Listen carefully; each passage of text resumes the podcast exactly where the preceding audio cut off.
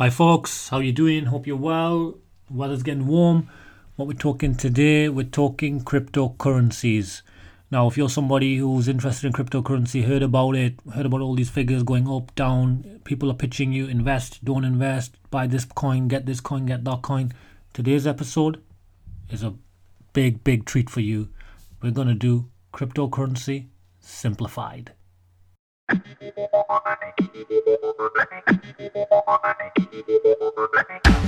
Course Reviews Online. We give you honest opinions so you can make better informed decisions for your business. Stay tuned for reviews, discussion, question, guidance, and inspiration. And now, your host, known as the Simplifier, Adam Ali we got today. Today is an interview with a guy called Aziz from Singapore. Aziz is uh, really passionate about cryptocurrency. He's been into it for the last three years. He has a wealth of knowledge. He's got a really informative website, masterthecrypto.com. I'm going to have a one hour discussion with Aziz today, and I will be taking it from ground zero upwards. So if you do not know, there's so many questions that you may you may feel embarrassed to ask about cryptocurrency that you think, you know, what is what are they talking about? What what does this actually mean? What do these terms mean? How does this exactly work? I'm gonna break it down and until I understand it to make sure you understand it right from the basics. What is cryptocurrency? Why it's around? How you can get into it? How you should buy cryptocurrency? If you should buy, what you should be careful of, and what to look for in the future I think you're really going to enjoy this, especially the way I ask the questions in simple, simple layman's terms so even a kid can understand it.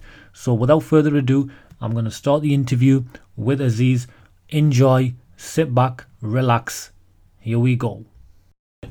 Thank you for your time, Aziz. Thank you for doing this interview.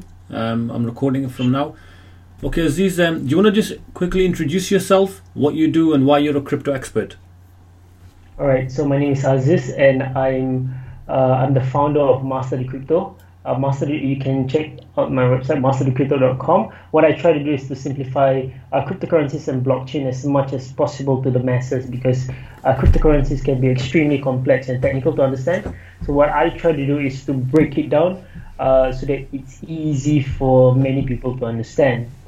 And uh, uh, in my websites, there's various kinds of content that I create uh, from explaining uh, basic terms to analyzing uh, projects or what you call ICOs, right? So uh, I'm pretty, uh, I've been in the industry for quite a few years, and uh, this is my niche or my specialty. Okay, how long have you been in this niche? I've been for close to three years. Okay. In yes. Right. Okay. And are you um, okay? What it is with crypto is I don't understand a lot of it.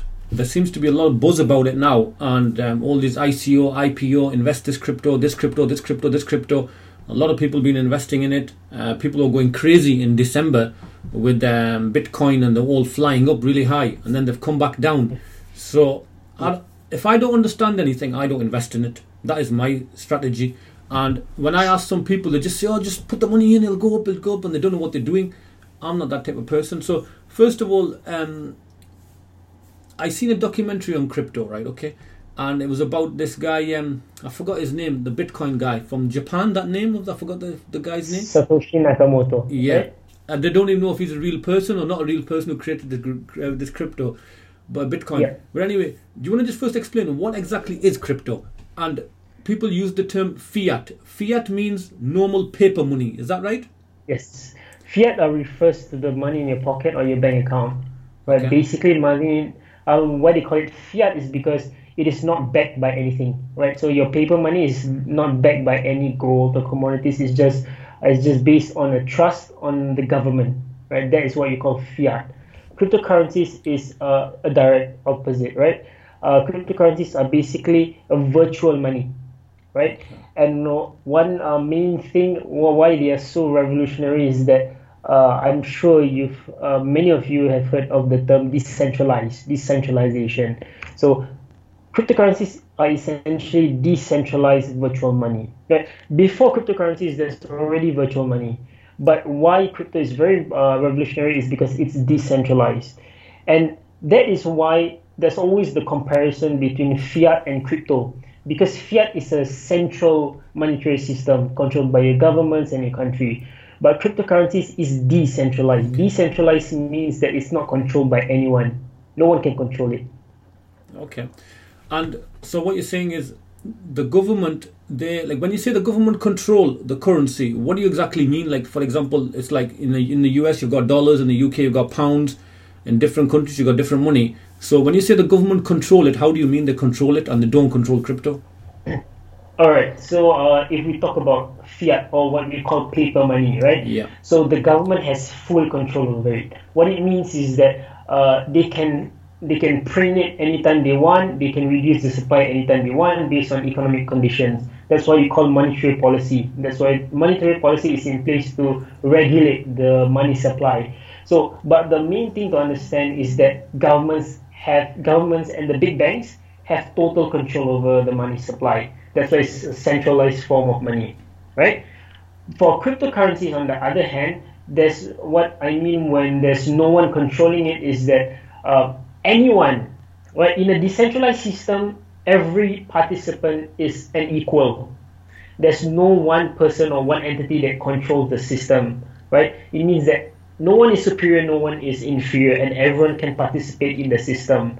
And that is why it is very, it's not only uh, uh, uh, an opposite of fiat money in terms of uh, ideological, but also economical and political as well.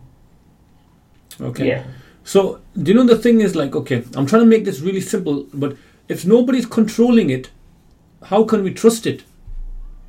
Excellent question. That's always an excellent question. Now, the the principal foundation of cryptocurrencies is to not trust anyone.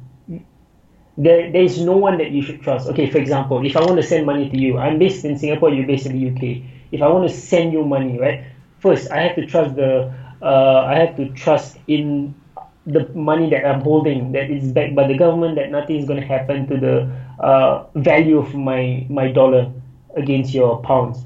There is trust in the government in my money. Secondly, I need to trust the banks for me uh, to send you that money. I need to trust that they have my interest. They they perform these uh, transactions with with like uh, the fullest uh, responsibility and ethic and standards, right? So all these layers of trust within the system is a huge requirement for the monetary system in a fiat or, or paper money. But for cryptocurrencies, it is it is created to be trustless, and it's we it's it's important to understand this because you don't have to trust anyone. If you want to send one Bitcoin from me to you, I can just send you without trusting anyone.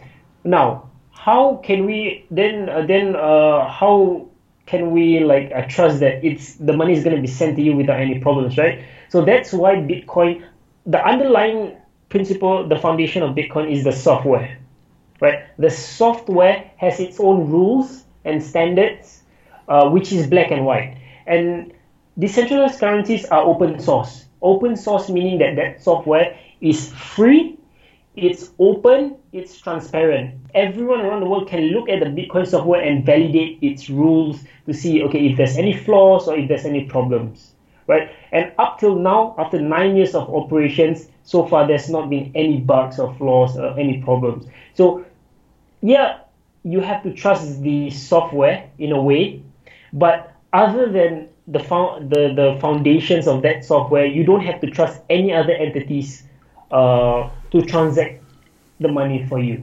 Okay. So that's why it's a trusted system. So it's open and transparent with the software. And yes, is there any country like the software is based in, where it resides in? Okay, so the nature of uh, I, I just released uh, the the latest article on open source as in open source technologies on masterthecrypto.com. So that's a good intro into open source technologies. But in summary, open source software is software which, for example, you can create anytime you want, and if you have a you know once you you you put it in a public repository anyone and everyone can look at your software your codes to see if it makes sense or if there's no bugs you know it works and once you display it it's not you, you don't own it anymore, right? Because it's free, it's open, it's transparent, so it's not your property anymore. So so there it's no property of any entity. Okay. Um, another question. I've got quite a few questions, and I'm asking them Yeah. as a newbie myself. So Yeah. another thing is okay. You know, you got Bitcoin. Bitcoin is currently valued at is it near ten thousand dollars now or something near that? Yes. Okay. Nine thousand. So ten thousand dollars now. Say if I've got a Bitcoin, um, I've got one Bitcoin, ten thousand dollars, and I want to go and pay for something, and I go somewhere and they'll say this accept Bitcoin, and the cost of this service is hundred dollars. So how do I pay with one Bitcoin for hundred dollars? Do I just pay like is it like the Bitcoin gets sliced into pieces and pays for hundred dollars? Oh, you mean that hundred dollars is a fee in Yeah. the transaction? Yeah, I've got to pay somebody hundred dollars, and they say to me, "Oh, they can accept Bitcoin." So I've got one Bitcoin. So how does it work that I pay um, the Bitcoin for this fee? Because does that make sense? So do I just pay a percentage of the Bitcoin? So I pay. Um, Oh. Does that make sense? right, understood. It makes sense. Okay. So, uh, for example, you want to send uh, you want to send me money or want to pay me for any service that I do? Yeah, say or 100 any 100 product 100 100 dollars, and I've got one Bitcoin. I want, I want to send it via Bitcoin. Oh, okay. I get what you mean. So you have a Bitcoin, which one Bitcoin, which is now worth say ten thousand, Yes. but you want to pay, uh, you want to pay for something that is worth a hundred bucks. Yeah. Okay. So Bitcoin is highly divisible, right? Meaning that uh, a single Bitcoin can be broken up uh, uh, up till an eighth of uh, of a decimal place, right? So it's highly divisible. So if you want to pay uh, a hundred dollars worth of stuff using Bitcoin, it's gonna be zero point uh, zero zero zero one Bitcoin. So you just need to send that amount of Bitcoin, zero point zero zero one Bitcoin, uh, to the supplier or anyone, and it will just be deducted from your overall balance of one Bitcoin. Okay. And how do I pay the Bitcoin? Is it like do do I like do I go into some portal and divide it and then send you the code for this section? Oh, okay. So there's a lot of, uh, for example, online wallets, right? There's web wallets or there's hardware wallets, right? So what you can do is that, uh, for example, if you want to store any Bitcoin, if you have Bitcoin, it automatically means that you already have a wallet, an online wallet, say, for example. Okay. That's the easiest, right? So once you have that online wallet, it will sh- definitely show your balance, how much Bitcoin you got, for example, one Bitcoin. So if you want to transact, say you want to send to uh, a person for purchasing something, you just enter uh, the address, the wallet address of the person you're sending to, and and bear in mind, right? It's very early stage, right? And the wallet address, it's not uh, something which is very user friendly. For example, the wallet address can be XY1234 uh, ABC high caps, low caps. So that it's a long list of uh, of uh, letters and alphanumerical line, right? So that is an address. It's just like a like a bank account. So you just put that address, copy and paste the address, and you usually uh, you will there's uh, an amount to be sent. Usually it's quoted. It can, it can be quoted in USD. So you just enter, for example, 100 USD or something like that, or there'll be a man there'll be like, like an automatic calculator where you can put, for example, 0.001 Bitcoin, and the equivalent USD will be there. So you just send the equivalent Okay. USD and you just press send. And when I send, what do I send it to? Is it an email address or like what? Oh, because uh, I told you already, uh, when you want to send to anyone, you must input the address. So that address is only unique to them, and once you press enter, the one who holds that address will get that Bitcoin Okay. So is that is that um, do they have to have a wallet as well, an online wallet, and you send it to their wallet? Okay. Yes. And just to clarify, what exactly is an online wallet? Okay, so online wallet is, uh, in simple terms, it is virtual in nature. Like, for example, uh, it, it's a web-based application. Right? So you go to this site, for example, bitcoinwallet.com, and there is a, an account, right? So you can, uh, it's a user interface for you uh, to, for example, log in uh, and, you know, and it- access your wallet through there. Is it is it like say online say online bank that holds your uh, digital bank that holds your coins, crypto coins? So I have to I've got a better understanding. I have to go online, open an online wallet, and then if I buy a Bitcoin, I tell people to put it into this wallet. and like Yes. a bank has a sort code and an account number, this wallet will have its own ID for me. Is that right? Yes. And then That, the- uh, but I, ha- I, but I, I have to clarify one Yeah. very, very important, uh, different uh, uh, thing, right? So that web, for example, on any website, it's based on a centralized server, Yeah. i.e., uh, so uh, the one the the one who holds that domain controls the website. For Bitcoin wallets, usually uh, the safest uh, online wallets are those that are not centralized. So what it means is that in okay, the breakdown of a Bitcoin or crypto wallet is basically uh, holding you holding uh, private keys. Okay, in uh, the cryptocurrency world, a wallet is broken down into many things, right? And one most important thing is uh, the private key. Private key is the PIN account to your bank account, for example. So that is uh, private keys, which is equivalent to PIN account. Uh, the public key, there's two kinds of key that you hold, right? One is the private, which is your PIN number to your bank. One is the public key, which is the bank account number. For example, your bank account number is one, two, three, four, five. So those two keys are important for you to access your wallet.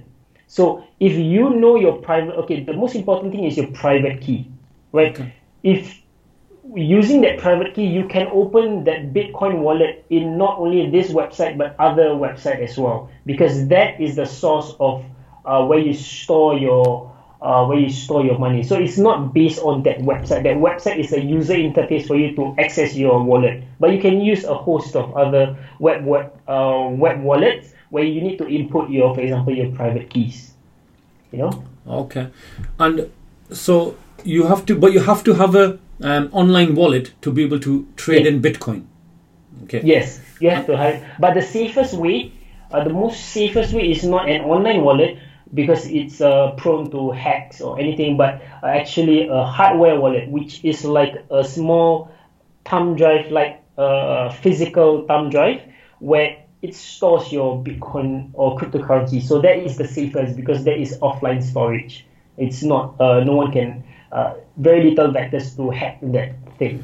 Right? So So, that is the best. So if you have like a USB drive Yes. and then you connect it to your computer, then you connect Yeah. to a wallet and you make the information Yes. saved on your portable drive.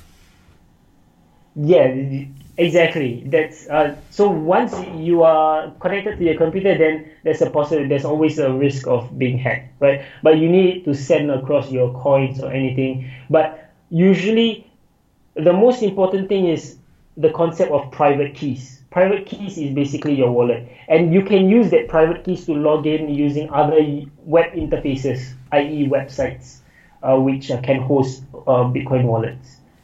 Okay. And is it easy to open a wallet? Or uh, sometimes I've heard like there's Very easy. because some people are saying Very, oh, it takes a few days to open it. Some people saying some some no. some wallets are like. Is there any really good, reliable, reputable ones that people should go with? Yeah, definitely. I mean, the easiest, uh, the most uh, common is, uh, for example, for Bitcoin is bitcoin.com. You can open a wallet there.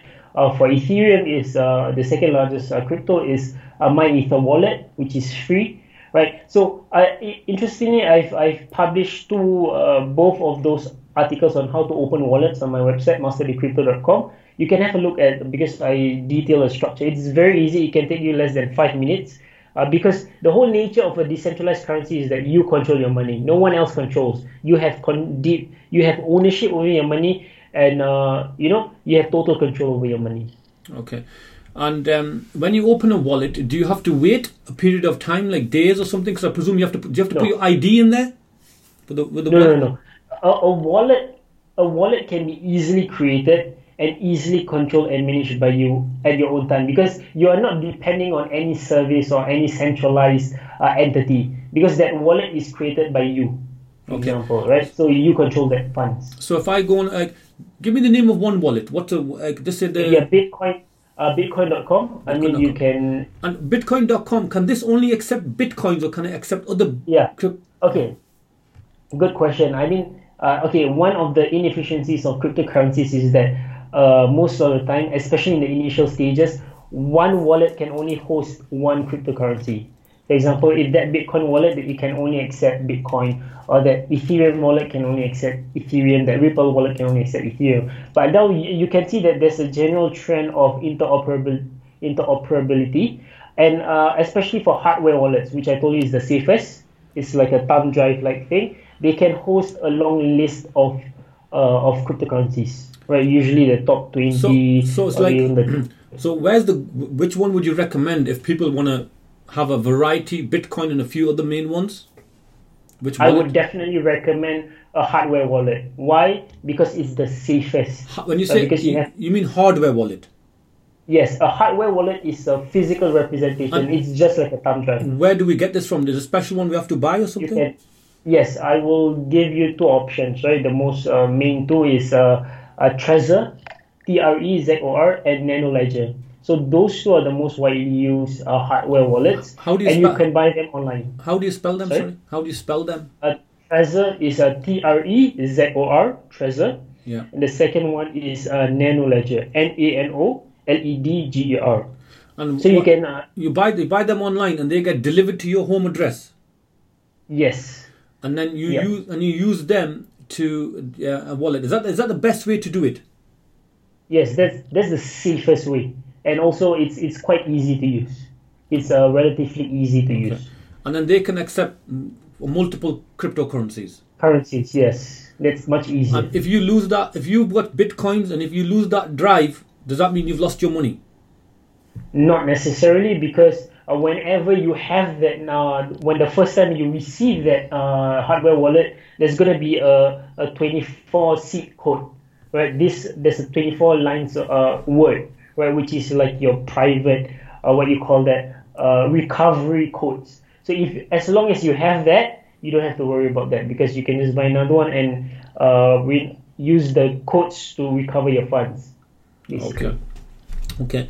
And you know, um, if I wanted to buy a Bitcoin, where would I go? Like if I got this drive, and then I thought, okay, I'm gonna I want to buy some Bitcoin, and uh, partly for investment, partly in case I need to pay make payments where would I go to buy a Bitcoin online, or what would I do?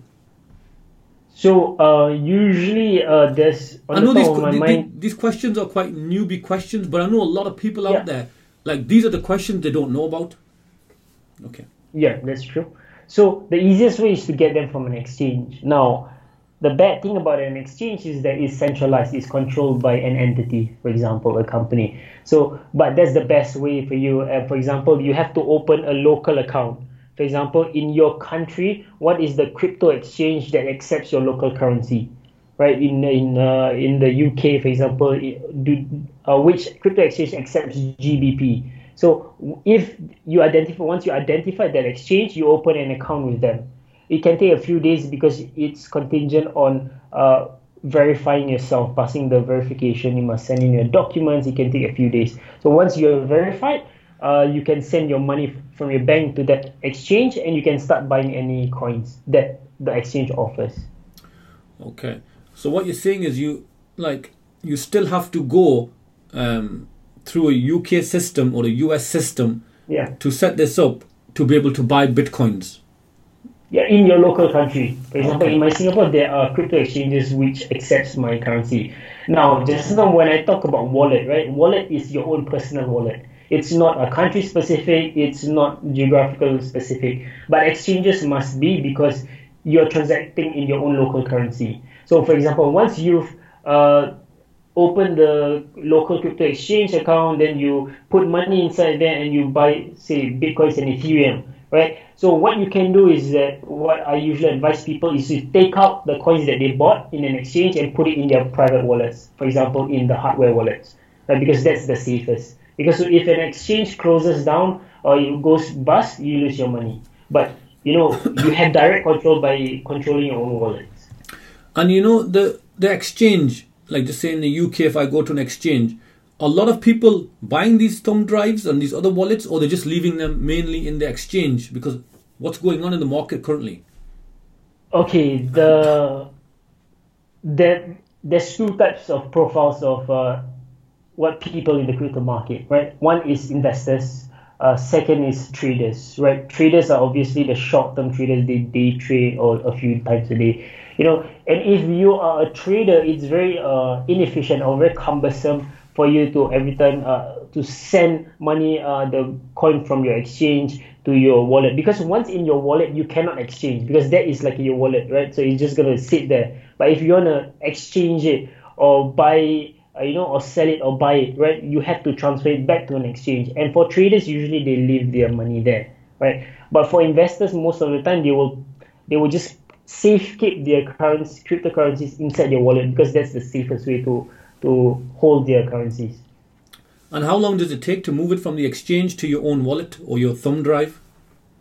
That's a good question. It depends on the coins itself, right? For example, Bitcoin, uh, it takes an average of 10 minutes uh, for a new block to be mined, which controls, which has thousands of transactions, which can be include yours, right? So on average now, uh, a Bitcoin transaction can take between 10 minutes to an hour, right? For for example, for Ethereum, uh, it has it's much faster, right? So uh, within 10 minutes, I mean, uh, less than 10 minutes on average, you can get uh, your Ethereum as fast. Other coins have different. Usually, it's much faster than Bitcoin, though.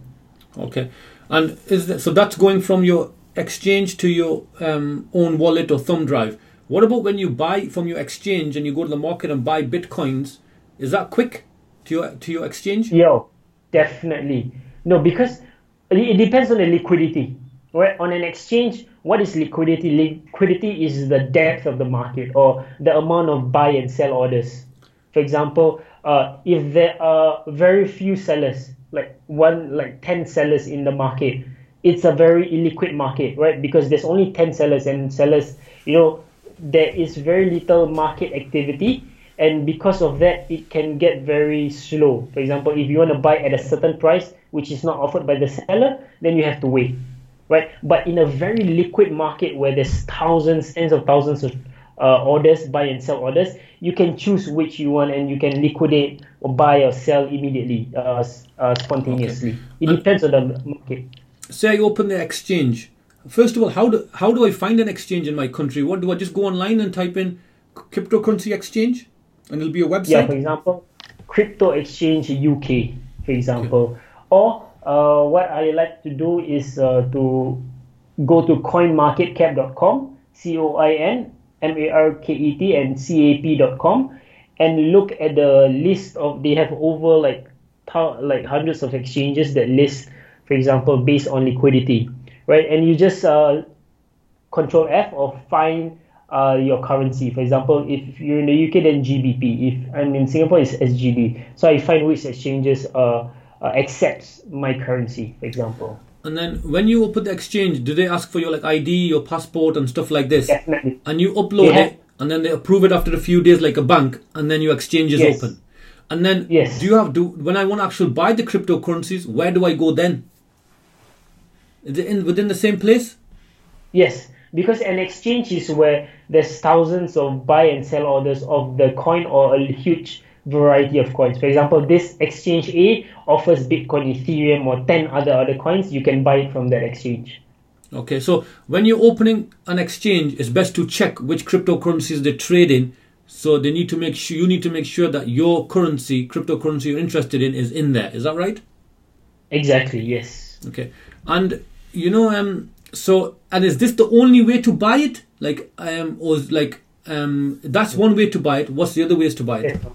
That's the most common way to buy it. But the other way is using a decentralized uh, peer-to-peer or P2P, right? For example, uh, some of you may have heard of the localbitcoins.com where they match buyers and sellers together. In a, for example, if uh, I go localbitcoins.com, I open an account, and I find any seller prepared to sell at the price that I want, I liaise with him directly right? Instead of uh, relying on the centralized exchange, this is between uh, P2P, peer-to-peer, right? So, uh, you know, transacting or even uh, a huge portion of liquidity, uh, market liquidity is done at the OTC market, which is over the counter, which is institutional kind of, uh, you know, big, like if you want to buy and sell or transact with thousands of Bitcoin, then you go to the OTC market. But for us retail investors, usually the easiest and most straightforward way is go to an exchange. Okay. And if I like go to the exchange, the prices keep changing every hour or something, is it? Yes. Uh, every minute or every second actually, because don't forget, uh, cryptocurrencies uh, can make you very rich, can make you or can uh, make you very poor at the same time. That it's extremely volatile and uh, it's extremely risky. It's in fact the most riskiest investment that you can invest in, right? So prices can vol- can uh, is very very volatile. It can go up and down in a split second. Okay, and do you know? Okay, like thanks for explaining all this. This is gonna make clarity to a lot of people, and we can give them some links to your website at the end where they can read more details of each article. Because people like, and to me, it sounds like not a very simple system. It, it probably mm. will be simple once you do it and get into it. Yeah. But like, from the sounds of it, it seems like you can go here to do this, you got to go here to do this, you got to open the wallet. And some people watching this video are going to think, or, or listening to this um, recording, voice recording, are going to think, I need to do this, I need to do this. Is it quite complicated to do all these things, or is it quite straightforward? Initially, it can. It, there's a steep learning curve because, especially as a new user or that do not understand cryptocurrencies, it can be it can get extremely complex at the start but uh, once you get a hang of it, once you get used to it, you know what to look out for, then things will get easier. But the start is where it can get very, there's a huge, uh, huge stepping stone. Okay. And has your website got articles on all these points, how people can do this step yeah. by step? Okay, that will be Exactly, yeah. Yes. Okay. Definitely. And okay, moving on to the next thing, like trading with cryptocurrencies. Can you, what is your opinion? Because I've not invested in cryptocurrency. And the reason I haven't is a, I haven't understood it. Nobody's explained it to me, like kind of like the way you've explained it. So I thank you for this. But the thing is, for me, it's like it seems like it's risky. There's too much going on. Price going up and down. I don't fully understand it. Yeah. People are coming at me trying to, to make me invest. Or is it a real cryptocurrency? Is it an MLM? Like to me, I only think like Bitcoin, Ethereum, and um, Ripple. A couple of these main ones that I've heard. If I was going to invest, I would invest in these why would I invest in all these other like you know like this coin, that coin, that coin, that coin? Like what's going on here? Like uh, th- like it seems like Bitcoin is like is like the big ones like Barclays Bank, HSBC Bank, and you're getting all these little ones popping up, and I'm thinking like I don't know who you guys are. I'm not gonna I'm not gonna give you twenty thousand. I'm not gonna give you twenty five thousand or thirty thousand or ten thousand. You know why am I gonna uh, like? It, it seems to me I'll be I'll be I'll, I would be insane to be putting money into these things I've never heard of before. So I only trust the big names and this is what a lot of people do. And my, my people ask me for someone's advice, and I say, look, I can't give you no advice on cryptocurrency, but if you are gonna buy one of my, I would probably buy myself and only the big ones because they seem yeah. reputable. Forget the rest. What's your take on this?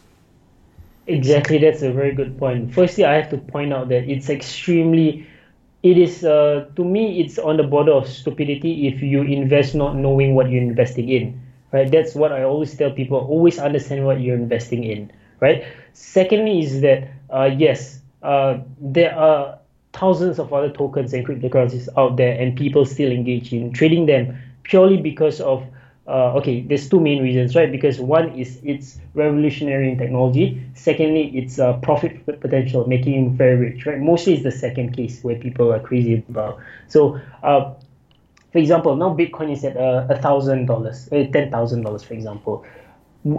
If uh, eight years before this, Bitcoin was at like cents on the dollar, right?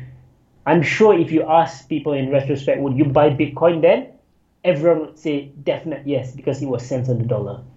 Now, all these other new tokens and cryptocurrencies are exactly at the same place where Bitcoin was. So I'm sure many people would want to find that crypto token which could emulate the the crazy returns of Bitcoin being from cents to now ten thousand dollars. So that is to me that is the fuel for that. Right. Okay. Well, that's not going to happen with the vast vast majority of them because Bitcoin was like that's that's just it's performed amazingly well. I would be surprised if something else performs like this. So you know, people look and people are selling people opportunities now the thing is, a lot of people offer me, oh, you need to invest in cryptocurrency, you need to do this, you need to do this. And you know what I just tell them? Go away, block, block. Especially on Facebook, emails, a block, go away, go away. Because I think if they are telling me to invest in cryptocurrency, it's because they are making money from me. Right? Otherwise, why are they Okay. reaching out to me to tell me cryptocurrency? Is this the case? And it seems like there's loads of these they're like undercover L- MLMs now. People are using cryptocurrency for multi-level marketing to get a percentage. What like what's your take on this? Can you clarify some of this? Why are people approaching us to invest in crypto, invest in crypto? Is that the reason because they're making money, MLM?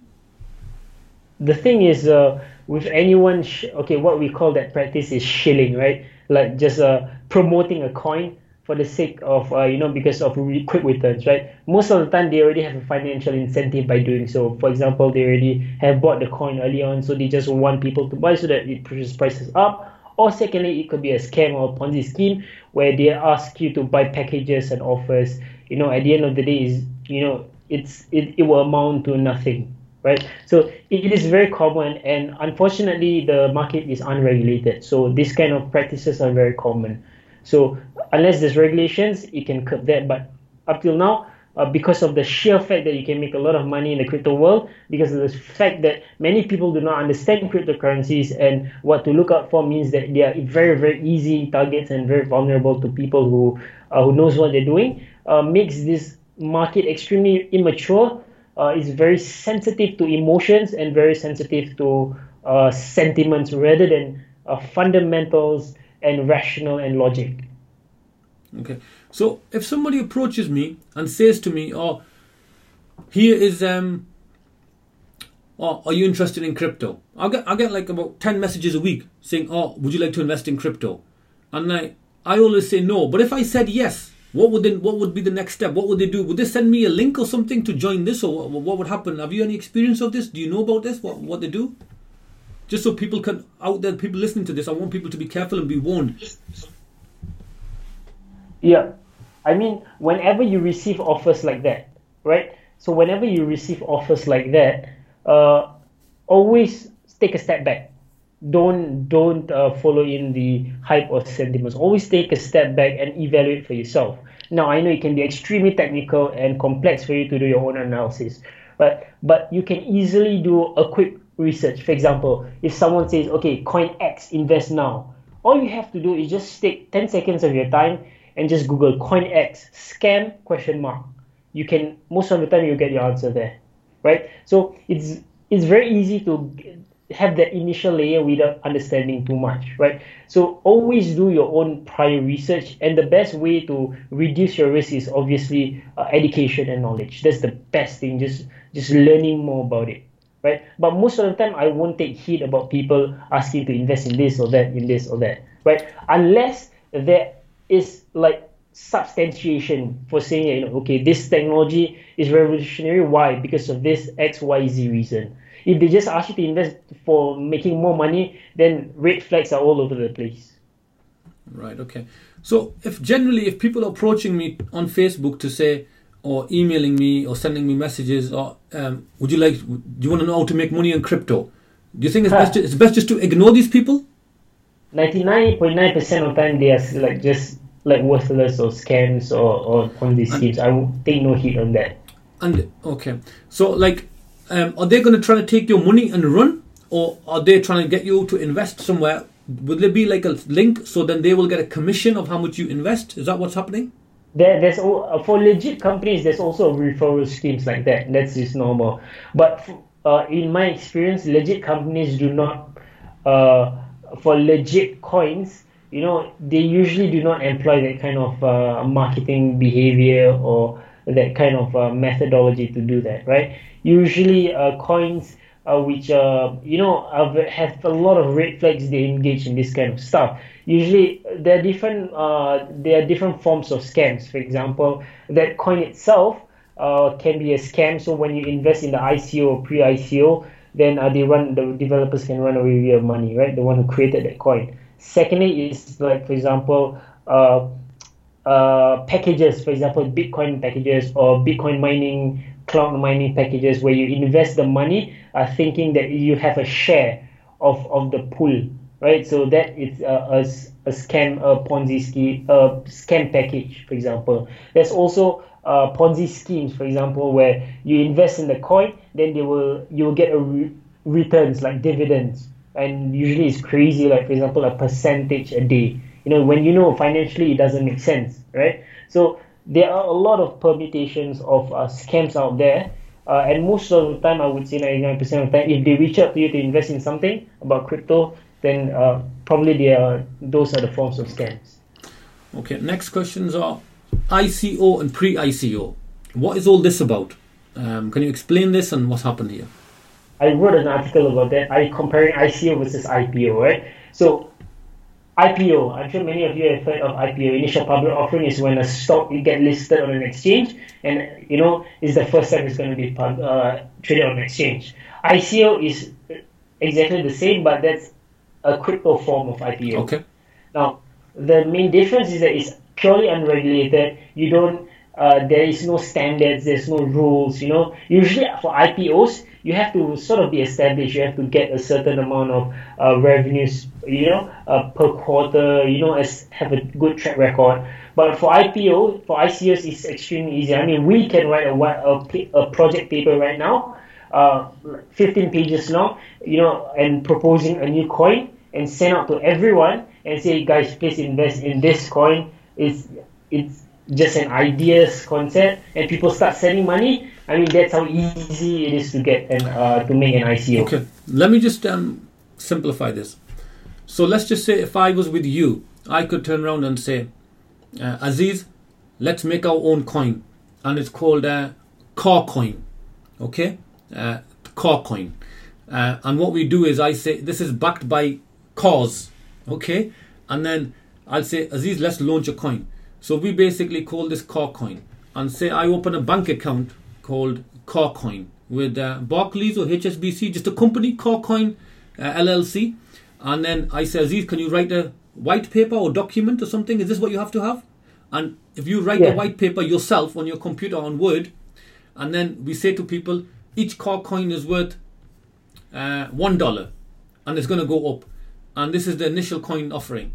And I just announce it on Facebook, and I and I make a website, and there's no regulation and then people and I say if you want if you want a thousand car coins, it's going to be thousand dollars. This is the good price now, and I give it all the hype, and I say all this, and then me and your partners, and people have to put the money into my HSBC account, and then we send them like some do it, do it, and then I can take the money and allocate them a thousand coins. Is there any regulation, or I can just do that? There's no regulations. You can do it right now. okay. But, but uh, yeah, but the thing is, the initial capital that, that you get is usually not fiat money, but it's usually in the dominant uh, currency of Bitcoin or Ethereum. So you will get the Bitcoin and Ethereum, and you send the investors your native coins, for example, the car coins.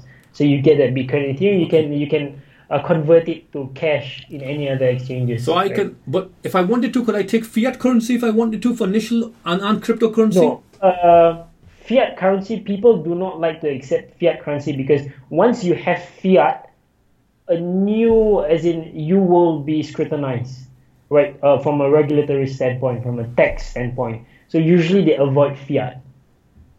Okay, so I could say to people, buy Bitcoin with your 10,000. If somebody says, yes, Adam, I want to invest in car coin. And I say, look, I've got 100 cars and the cars are going to back up the coin. And I say, rather than give me 10,000, you buy 10,000 Bitcoin, you buy one Bitcoin for 10,000 and you send me the Bitcoin. And then how do I create my own coins, my cryptocurrency virtual? What do I send them a code? Is that easy to do? Yeah, you can just hire anyone to just do it for you. It can take uh, a few days uh, or even a day. yeah, much, so you much? just outsource that. You just outsource that work. You know, so yeah, some some people are offering uh, a profit share. For example, they take one percent or five percent of the total amount raised, or you pay a fixed fee of uh, 5000 USD or 10,000 USD. But usually, uh, those people who do not care about the project or they just want to create something to get rich, you know, they will just outsource this job because most more often than not, they do not have the uh, technical capacity so to execute that kind of thing. When I outsource the job, you mean somebody will do and make me the car coin cryptocurrency. So then when people yes. come on the exchange, they will be able to trade the car coin and they get their codes. That's what happens.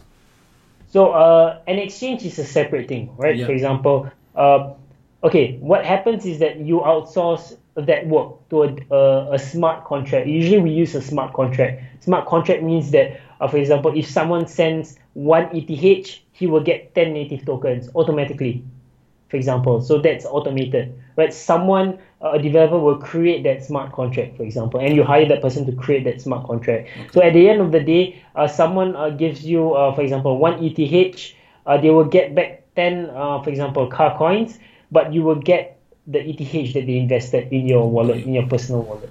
So this is so easy to do. There's no regulation, and so we no, could just we could just set this up next week, and like yes. say I could just say to people, look, I'm Adam. I get a following.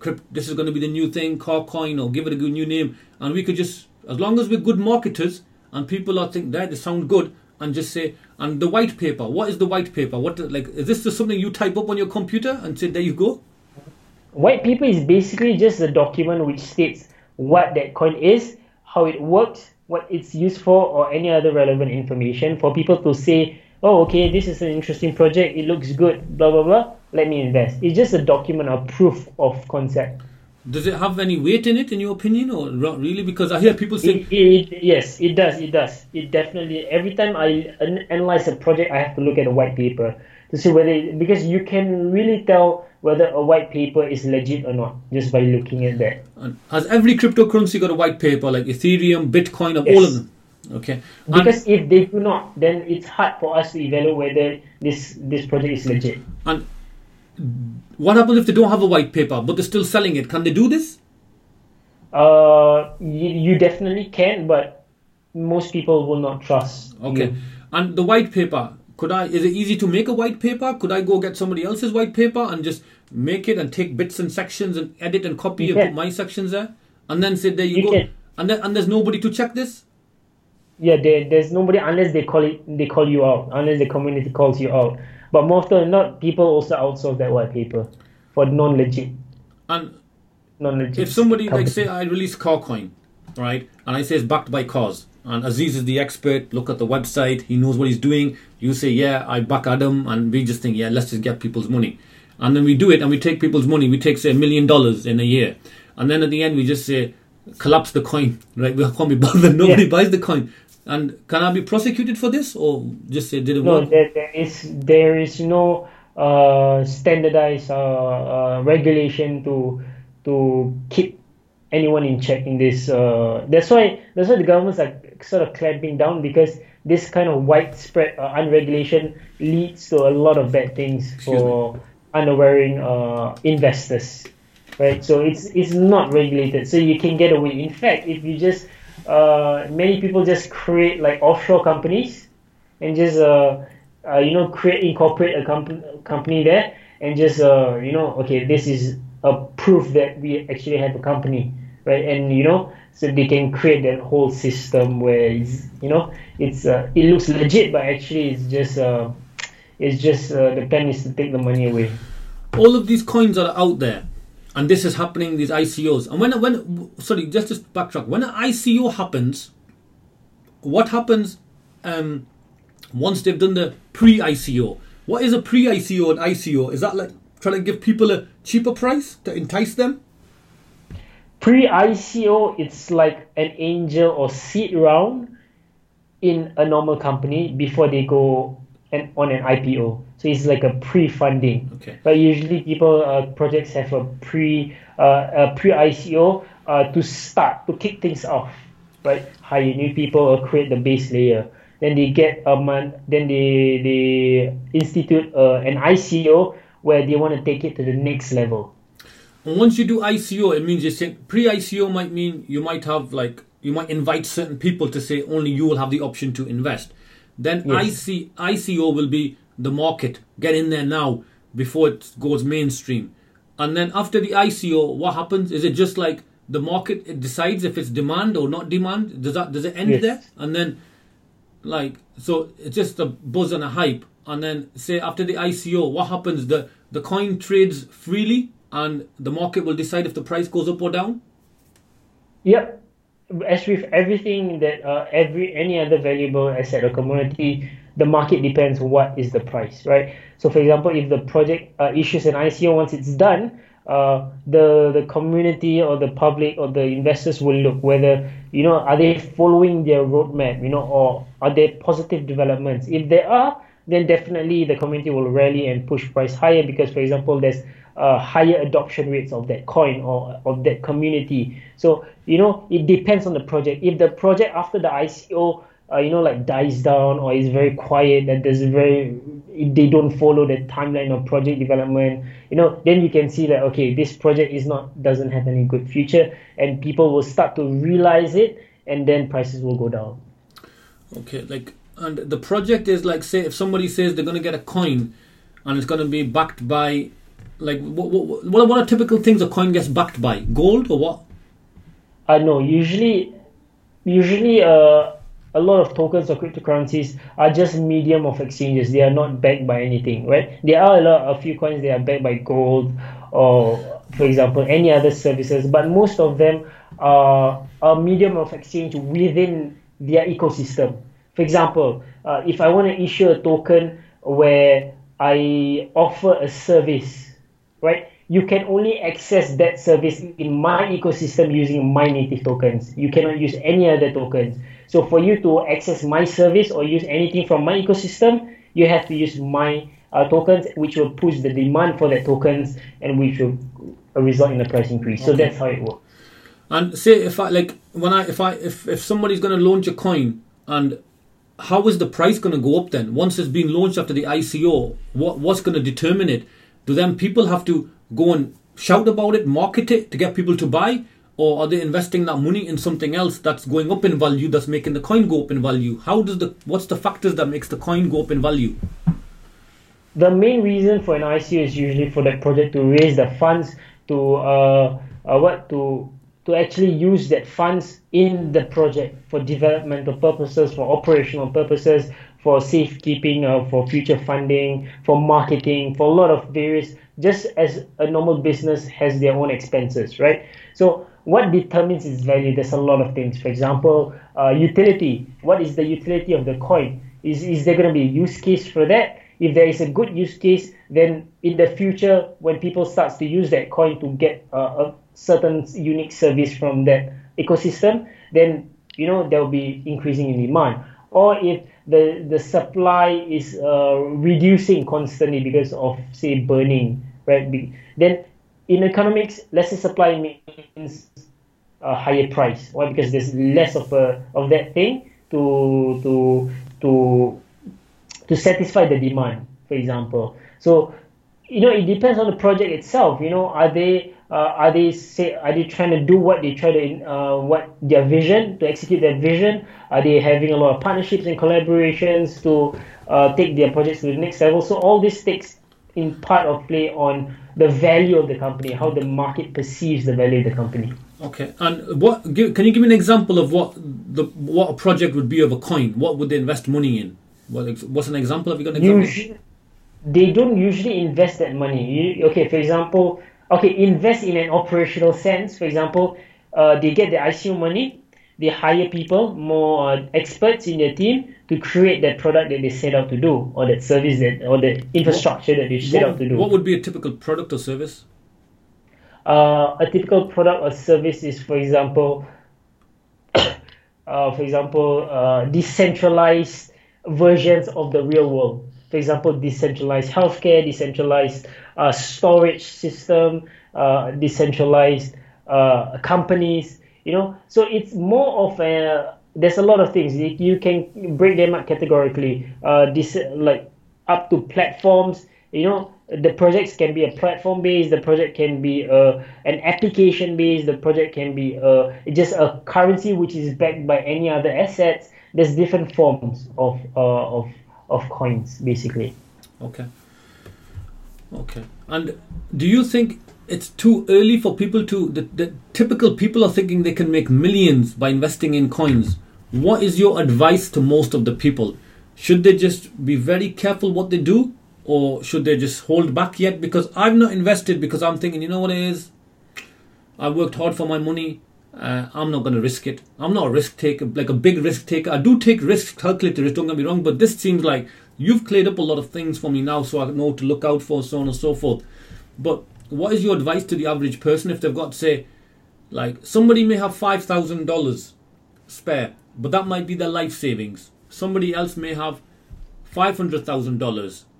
What would you advise these two type of people? The five thousand dollar person, my advice to them normally is keep your money. Don't don't risk it. It's too it's too valuable. If someone's got a hundred thousand dollars and I'll say, look, you know, maybe try five, ten, fifteen thousand, but only as much as you can lose. What is your advice? Yes. Oh, my advice is definitely, uh, if you don't understand, don't invest. If you want to invest, only use the money that you can lose. These are two main things. But uh, to me, as someone who's very passionate about uh, cryptocurrencies, okay the it's quite ironic because the first time i got into cryptocurrencies was because i read the white paper of bitcoin and i was really intrigued by the technology. So i was pulled in into cryptocurrencies because i really believe that the technology was really revolutionary. It can really disrupt uh, life right? But then as time passes you can see a lot of people jumping in because they want to make more money because they, it's more of gambling and speculating rather than really appreciating the technology or even understanding them. So my advice would be if you want to really, really reduce your risk, right? You have to equip yourself with knowledge and uh, information and to educate yourself to really understand what you're investing in, right? Because to me, it's a long-term play, right? I, I don't hold coins because I want to sell them off the next day, right? Because I believe in the coin, I believe in the technology, I believe in the potential it has to disrupt whatever they're trying to create, right? So to me, it's very important to have that mindset of a long-term investment uh, after you perform due diligence on that cryptocurrency or token. Okay. What is your anticipation? Will cryptocurrency overtake fiat currency one day?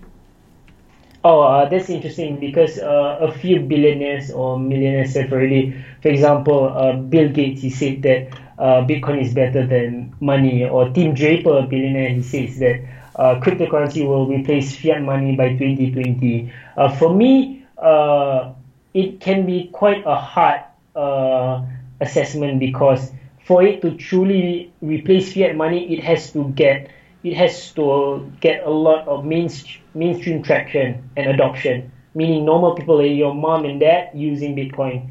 For to think that Bitcoin can reach that level in this few years is quite hard because it can get extremely complex. Just as I explained to you how complex it is to send uh, money or what or even a wallet is, right? So unless there is a widespread, for example, ease of use, then there will be traction and adoption. But unless it comes, then it can take a while. Hmm. The guy who said 2020, I, I wouldn't agree with that. I, I, I can't see something. 2022. Yeah, 2022. No, I think it's going to take a long time because from the procedure, they need to make the procedures streamlined and fast. They need to make it easy. Um, yes. like, like, for example, this is my philosophy. The iPhone came in and went viral really fast, uh, especially when they hit the iPhone 4, because it's very easy to use. Your grandma can just press it and work it out. And that's what they need to do. Make it easy, make it common, make it simple so people think, yeah, this is easy to use. I'll use it. But it's not at that level yet. And I, I think, yes. this is my perception, what you're saying, the governments are trying to regulate it to probably control it and make it easier to use for the people but control it at the same time. The cryptocurrencies do not want the government too much involved, so this is the kind of problem that's going to slow it down from making it easily accessible. So, but it's a it's a funny situation. I, I, I wouldn't really say that because uh, governments have their own agendas, right? But if you want to talk uh, purely about the crypto community, it's always a constant pursuit of making things easier.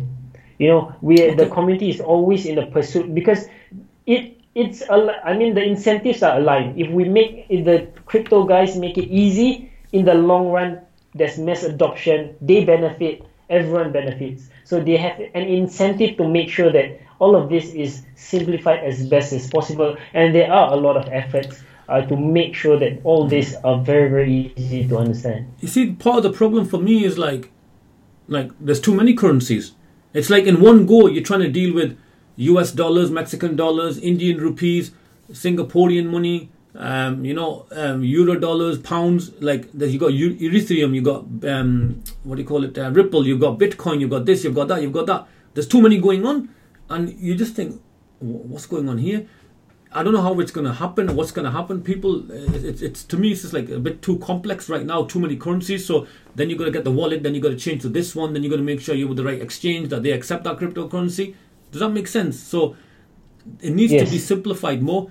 Can I ask you just a few questions because I put this out in, um, in the group and people ask me some quick quick questions. Um, yes. Okay. Okay. There's some questions on one particular coin, but we'll we'll just um, we'll come back to that. What do you what do you think of Masscoin, like the MLM coin? Do you know Masscoin? Have you heard of Masscoin?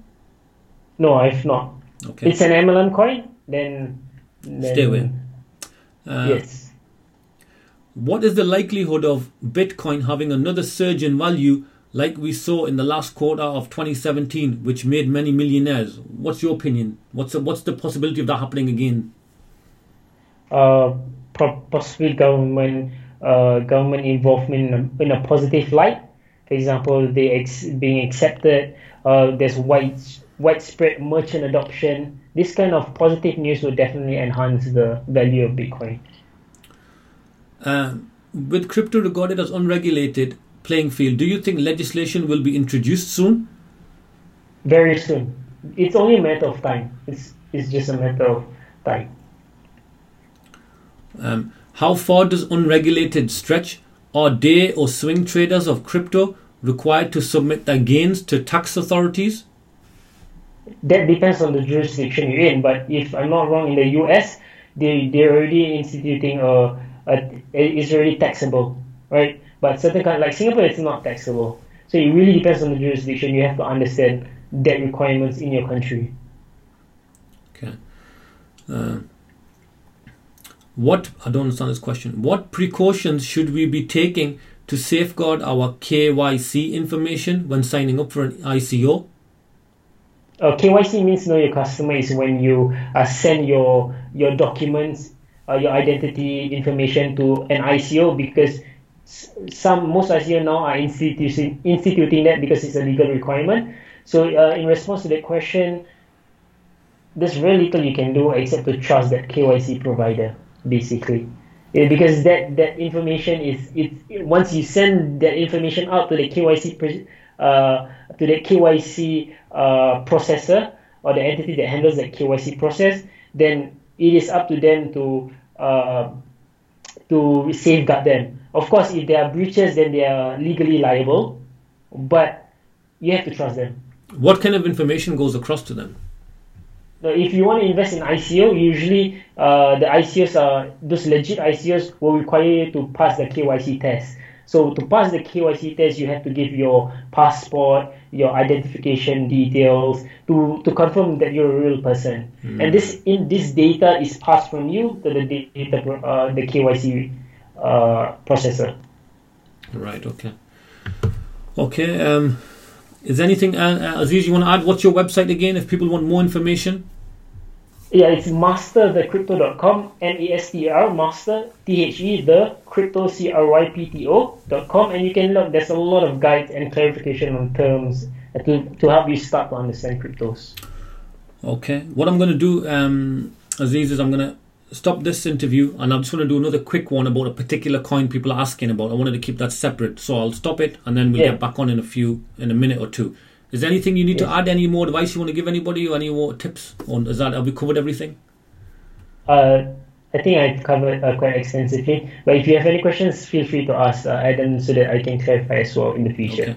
And you're in the group as well, course reviews. So you're in there. Yes. If anybody has any questions, they can ask them in there. They can go to your website, yes. masterthecrypto.com. There's a wealth of information in there. There's your contact information on there. Or even in the group they can just tag you in the course reviews group and uh, thing. If things develop we can bring you in to ask more questions at a future time. Okay yes. i'm just going to stop this one and um, i'll come back to you. Thank you aziz. Oh, pleasure man thank you. Thank you. Oof. wasn't that informative. I hope that's uh, helped you guys out there. Hopes it's um, kind of like broke it down for you, made you understand the whole cryptocurrency market better than before you listen to this podcast what I do try to do is just make it like clear, crystal clear to people so they're not confused. If you noticed, I kept asking the questions, going back, digging further to making sure I fully understand it.